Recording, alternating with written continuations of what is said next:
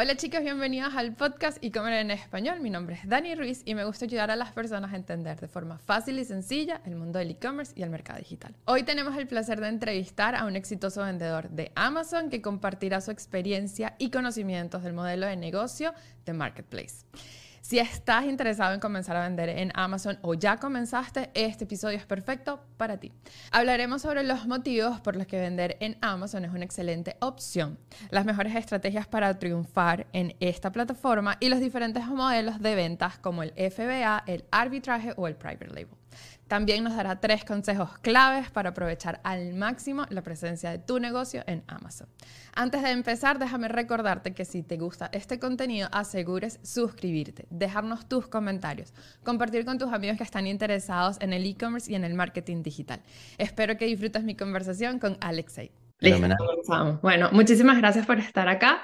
Eh, estoy súper emocionada, de verdad, en, en, tener todos tus consejos. Vamos a comenzar primero con el Amazon Arbitrage, ¿no? Más o menos para que nos hables de qué es, de qué se trata. Y mm, adelante. Súper. Bueno, déjame contarte, soy un vendedor de Amazon hace como 10 años, ¿no? He hecho de todos los modelos arbitraje, he hecho wholesale, he hecho etiqueta privada. Eh, ya que mencionaste etiqueta privada, es un modelo, en mi opinión, es el mejor modelo para comenzar. Ok. Porque básicamente estás comprando productos que ya tienen su demanda. Em, puede ser una tienda de, Walmart, de Walgreens, CVS, Target, un montón de tiendas. Puede ser retail arbitrage o puede ser online arbitrage, ¿no? Okay. Es lo mismo, la misma tienda que te mencioné, lo puedes comprar eh, en línea. Okay. Por eso se llama online arbitrage.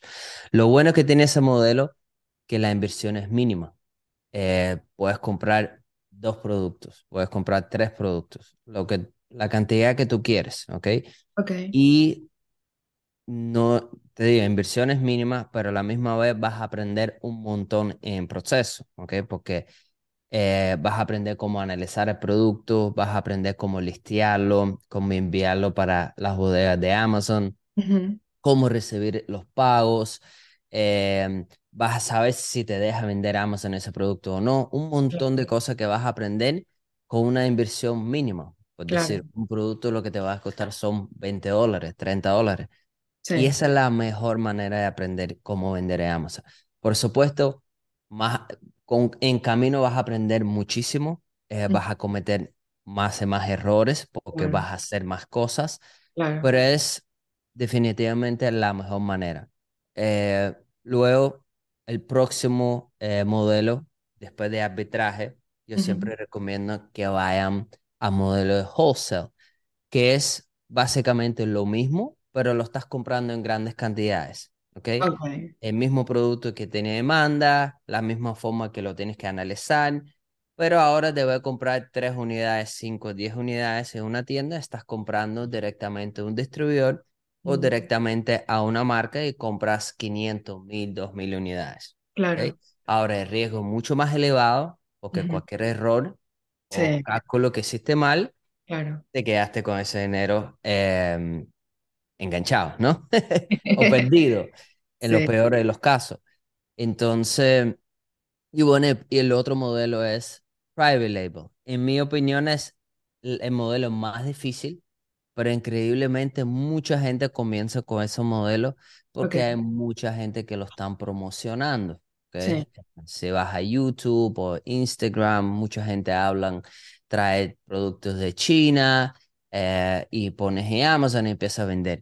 Pero lleva mucho más trabajo que eso. Tienes que aprender de... Porque básicamente es desarrollar el producto, ¿no? O sea, el private label es desarrollarlo y venderlo en Amazon. Desarrollar la marca entera, porque ya estamos hablando ya es tu propia marca. Tú tienes que entender cómo hacer el trademark, tienes que entender cómo si lo estás importando de China, la importación. Y la parte más complicada es mercadearlo, posicionarlo, como tú dijiste. Eh, que eso lleva mucho más trabajo, mucho más capital y mucho más conocimiento. ¿Ok? Pero antes de hacer eso, de, de, nuevo, una persona que quiere comenzar hoy para ver el movimiento, para entender cómo funciona, arbitraje es la forma de, de comenzar. Es el ideal. Pero, por ejemplo, ¿existe alguna limitante de las marcas que venden en Amazon? O sea, por ejemplo, yo quiero comprar una camisa Nike y resulta que Nike no quiere que las personas hagan arbitrage. ¿Cómo, cómo esta persona puede tener un paso adelante para no comprar ese producto? O sea, ¿existe una lista? Este, uno se comunica con Amazon. Para decirte sincera- sinceramente, no existe una lista. Ok, Em, tú tienes tu aplicación, de una vez que tú tienes la cuenta aprobada, tú puedes ir producto por producto, escanearlo y ver si te deja venderlo o no te deja venderlo. Eh, muchas veces, como tú mencionaste, Nike o unas marcas que son grandes simplemente no te va a dejar vender y tú no deberías ni pasar trabajo inicialmente de entender cómo puedes venderlo, porque sí lo puedes hacer. Eh, hay formas de hacerlo, pero ok. inicialmente no deberías pasar por ese trabajo, sino aprender otros pasos, que es simplemente buscar un producto que sí te deja vender, que son un montón igual. ¿ok? ¿Qué es esta actividad más que todo que hacen las personas que se van, no sé, a X tienda y comienzan escaneando todos los productos a ver cuál sí le deja y cuál no? Y lo que hacen es que compran esos productos, comparan precios en la tienda. Es más o menos eso, ¿no? Como que el principal arbitraje sería ese. Exactamente, exactamente. Incluso no tienes que ni ir a ningún lugar. Puedes en tu casa empezar a escanear los productos y ver qué te deja, qué te deja vender y lo... Exactamente. Es eh, eh, increíblemente en la casa uno tiene un montón de, de productos que puedes escanearlo y puedes verificar a ver si lo puedes vender. Y si lo puedes vender, lo vas y lo compras. Por supuesto, tienes que ver el costo, tenés que tener un buen costo para que te da, esos otros análisis que tenías que hacer, porque si, pues decir, si en la tienda de Walmart lo encontraste por 10 dólares y Amazon se vende por 10 dólares, sabes que no vas a hacer dinero, bueno, no ¿no? tiene ganancia. Exacto, pero si en Walmart se vende 13 y Amazon se vende 10, entonces sí hay una diferencia interesante que, que puedes ganar dinero. Claro. Mira, y comenzar arbitrage haciendo también FBA, o sea, compro los productos, ya los escaneé, los compré y no puedo hacer la logística o no quiero hacer la logística. Este, ¿es recomendable eso?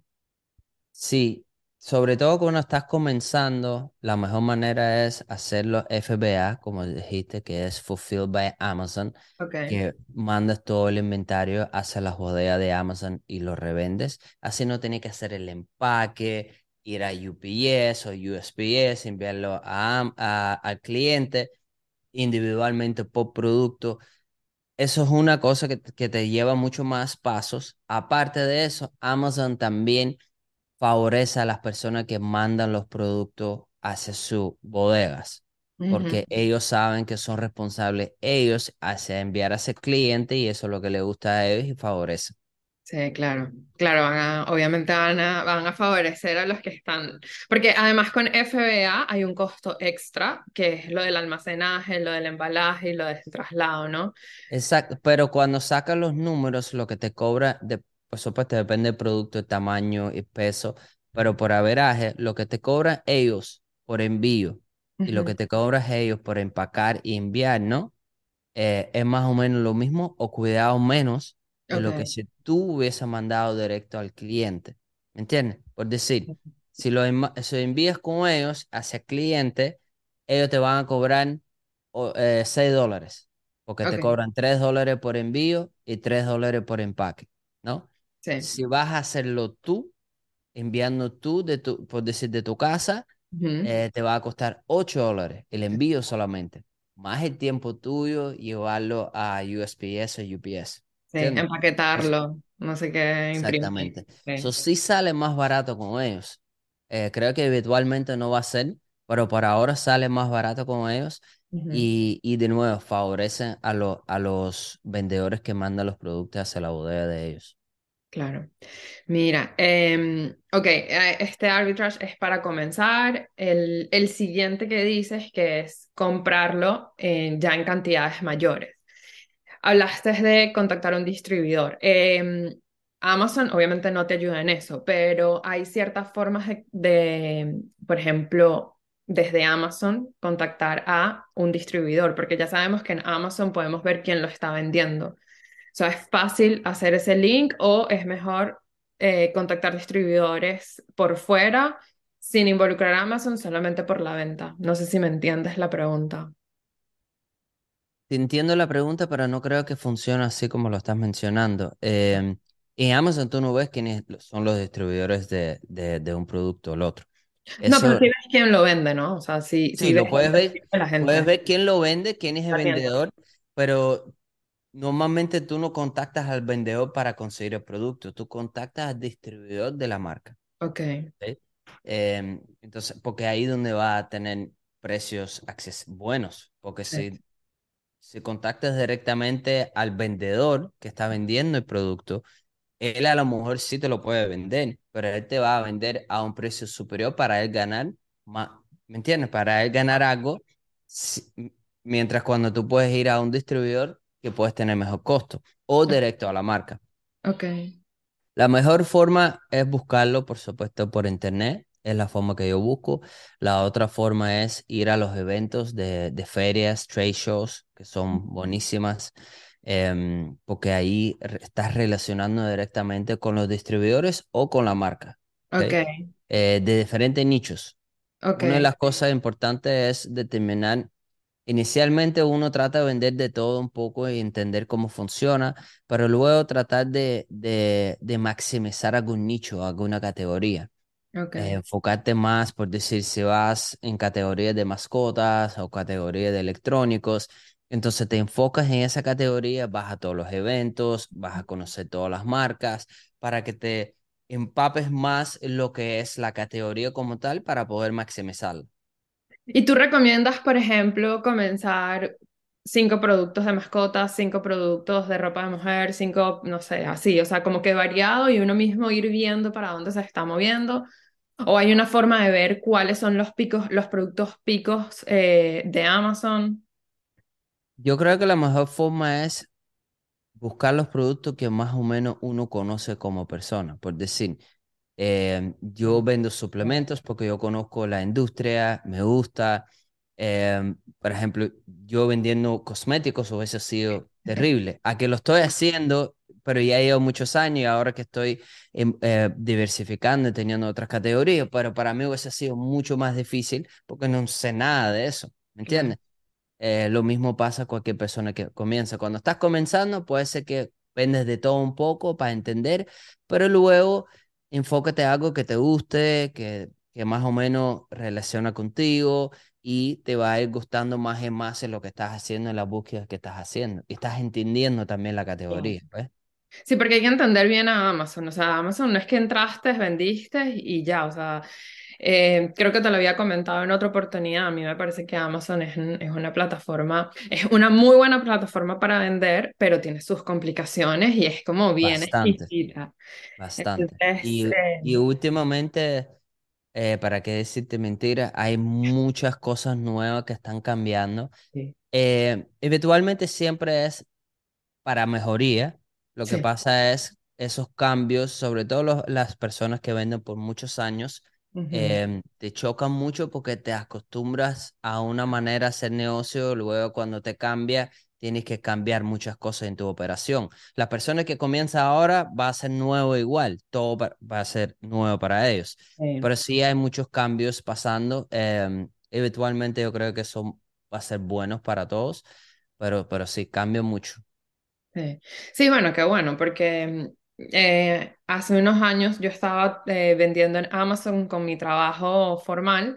Este, tuvimos que parar porque de verdad se nos complicó bastante en cuestiones de logística, sobre todo porque quien, mi jefe no quería mandar a FBA por cuestiones de costo. O sea, como que el, el eso de, de vender eh, desde FBA le hacía mucho ruido porque, bueno, nosotros tenemos nuestro almacén y tenemos nuestra propia gente de logística. Y hace dos meses atrás nos contactaron de Amazon diciendo, epa, ¿por qué pararon? ¿Por qué no regresan? Y eso antes no pasaba, o sea, era como que nos cerraron las puertas, nosotros dijimos, bueno, ya no queremos más nada con ustedes, y fue así, y ahorita fue como que, ¿por qué no regresan? Vamos a trabajar juntos la, la, la marca, no sé qué, y nos ayudaron sobre todo al registro, al brand register dentro de Amazon. Entonces ahí ya yo noto un cambio totalmente, ¿no? Porque antes eran súper cerrados. Exacto, exacto. Mira, em, vamos a hablar un poquito del private label. este, que nos puedes decir sobre, sobre esto. Y, mm, y nada, si tienes alguna recomendación de algún producto que sea relativamente fácil desarrollar dentro de Amazon como private label. Bueno, fácil, no hay nada fácil, ¿no? Eh, Claro, no por eso quiero, no, no quiero, no quiero falsa- eh, crear falsas expectativas. Fácil no lo es. eh, y yo no creo que ningún negocio es fácil. Todos los negocios tienen su- sus complejidades. Sí. Em, pero private label tiene sus cosas buenas y sus cosas malas. Eh, lo bueno que tiene es que tienes control absoluto de tu marca. Que nadie te puede decir mañana no lo puedes vender porque es marca tuya. Y si la plataforma te, te prohíbe vender, igual lo puedes vender en tu propia página. Es tu marca. ¿Ok? ok. Eso nadie te lo puede controlar. Em, tiene beneficio de, a lo mejor tienes mejor margen, si tienes buenos números, dependiendo del producto. Ujú, Em, tienes eh, posibilidades de desarrollarlo en diferentes canales. Ok, Em, esas son las cosas buenas. Las cosas no tan buenas, tienes, tener, tienes que tener control de lo que es fabricar el producto, dependiendo de qué producto lo estás fabricando. Por dec- si son suplementos, tienes que asegurar que tienes la fábrica buena y que te pueden dar los productos constantemente sin ninguna inter- em, sin ningún rompe de, de cadena. Em, si lo estás produciendo en China, también tienes que asegurar la logística de llegada, que han pasado, mucha gente han pasado trabajo, lo del tema COVID, que no han podido recibir los productos. Esas son las cosas negativas y positivas de, de cada uno. Lo otro que tienes que aprender con el tema de, de etiqueta privada es cómo mercadearlo, ¿no? Hoy por hoy ya producto, para vender productos de Amazon, no como antes, que ponías tus productos, eh, ponías el precio, buena imagen, buena descripción y ya. Y así es un poquito, así es un poquito de mercadeo y ya se estaba vendiendo el producto. Hoy por hoy no funciona así porque hay mucha más competencia. Sí, Ya todo el mundo conoce Amazon, ya todo el mundo quiere vender en Amazon. sí. Entonces ya no es así ta- tan de fácil. Entonces no solo tienes que crear el producto y crear el estado de descripción, tienes que tener una marca establecida, tienes que crear una marca, tus redes sociales, tu propia página, tener tu trademark, brand register, lo que me acabas de mencionar. Tienes que tener todas esas herramientas para poder tener éxito, vender en Amazon como etiqueta privada. Y por supuesto tener bastante em, el presupuesto, ¿no? el budget. Antes uno a lo mejor lo podía hacer y todavía hoy por hoy escucho que dicen la gente que con tres mil dólares, cuatro mil dólares ya eso no existe ya. ¿Ok? No. Tú necesitas un budget por lo menos de 20, 30 mil dólares para lanzar bien una marca nueva. Solo para mercadearla. O sea, esto es sacando todo lo que es el desarrollo del producto, desde lo que es el producto hasta el empaque, solo para mercadear ese budget. Por supuesto, depende de, de cuánto te cuesta fabricar tu producto, ¿no? obviamente. S- Hay a lo mejor un producto que es muy caro, pero no se recomienda comenzar con un producto muy caro, ni tampoco se recomienda tener muchas unidades ni muy pocas unidades. Las personas que te dicen por comenzar con 100 unidades, no tiene sentido lanzar una marca con 100 unidades. Tú estás lanzando una marca es para establecer una marca. Serían 100 unidades de un solo producto, o sea, de tu catálogo, 100 unidades de cada uno de ellos no es suficiente. No te digo 100 unidades de un producto. No es suficiente. Necesitas por lo menos para comenzar mil, dos mil unidades Es para ver. claro. Sí, exacto, exactamente. Y bueno, estamos hablando de, no tengo el número de los usuarios ahorita de, de Amazon, ¿no? Pero el universo de Amazon está bien grande. O sea, 100 es muy poquito. No sería yo creo que ni el 1% de lo que, de los que compran en Amazon. Mira, este, cuéntame un poco de qué, de, de qué es lo que haces en Amazon, porque bueno, sé que manejas cuentas, tienes tu propia cuenta. Bueno, yo en realidad no manejo cuenta de nadie, ¿no? Eh, yo tengo mis propias cuentas, tengo varias cuentas en diferentes, hago diferentes modelos en diferentes cuentas, Ok, em, vendo diferentes categorías. Lo que más hago como servicio para los eh, clientes de Amazon Ujú. es vendo por mayor a las personas Ok, que quieran comprar, ok, em, como un wholesale, ¿no? Como ok, estamos hablando de un distribuidor. Y también le hago fulfillment Porque yo he visto muchas personas em, tienen mucho, pasan mucho trabajo inicialmente para encontrar esas 10 20 500 unidades y Ujú, también para después encontrar a alguien que le ayuda de enviar esos productos a FBA, hacer el empaque, eh, recibir los productos porque no tenía la bodega, no tenían garaje. Entonces, eh, yo vi que hay una necesidad en ese, en ese aspecto para los vendedores y creé un proceso para eso. Tengo una compañía distribuidora que es distribuidora y fulfillment, so Distribution and Fulfillment Center. Ok.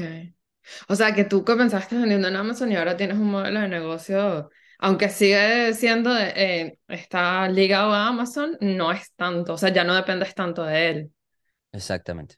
Mm, qué bueno, está bien. Mira, em, a ver, porque si nos puedes dar unos consejos para quienes quieren comenzar en Amazon, obviamente, este, no tienen nada de experiencia, ¿qué les podrías recomendar?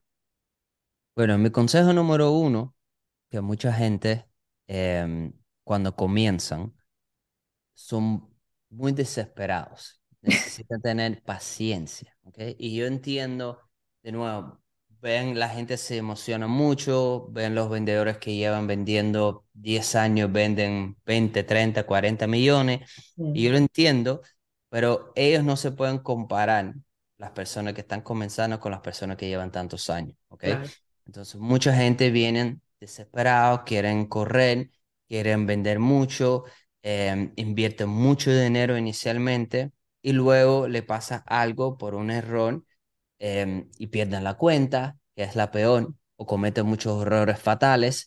sí, Entonces, eso es lo que es porque están desesperados, porque ven que hay potencial, pero no conocen bien y entonces empiezan a hacer errores fatales.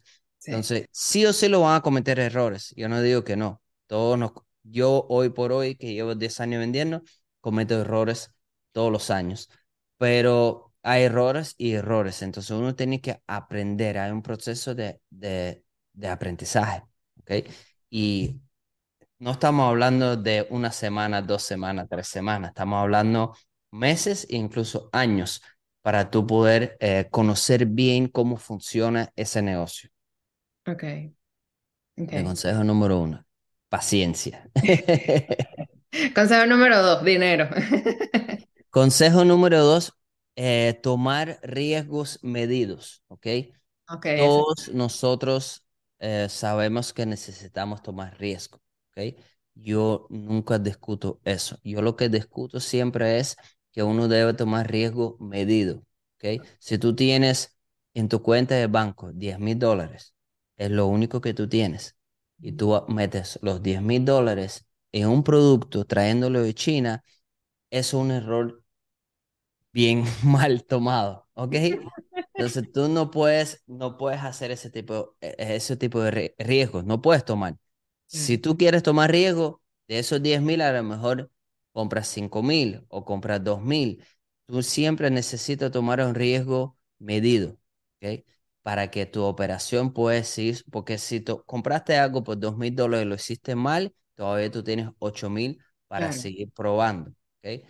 Es para la gente, de nuevo, como los que no tienen paciencia, después no to- lo toman riesgos fatales o totales, eh, luego es muy difícil recuperar. Sí, sí, eh, sí lo es. Este, mira, para no quitarte más tiempo, a ver, ¿dónde te podemos contactar? Este, si alguien quiere contactarte directamente contigo para hablar sobre la distribución, ¿cómo es ese proceso? Bueno, la mejor forma de comunicarse conmigo es a través de Instagram. Yo estoy en todas las redes. Lo más difícil es, es escribir mi nombre. Si te das cuenta es Alexeis, pero es A-L-E-K-S-E-J-S. Si nada más pones mi nombre en Google, ya sale todas mis cosas, todas mis redes, todas mis páginas. Lo que sí es difícil escribirlo. Lo es. Entonces, Alexeis Leal.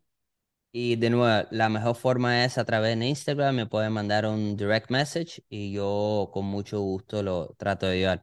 No solo para mis servicios de distribución, yo siempre puedo eh, tratar de responder cualquier pregunta que tengan sobre todo lo que tiene que ver con Amazon. Me consta. Me consta porque te he escrito un par de veces por, por unos errores de errores que he cometido. Bueno, Alex, eh, para no quitarte más tiempo, muchísimas, muchísimas gracias por estar acá, por compartir tus consejos y tus conocimientos con mi comunidad. Espero verte pronto.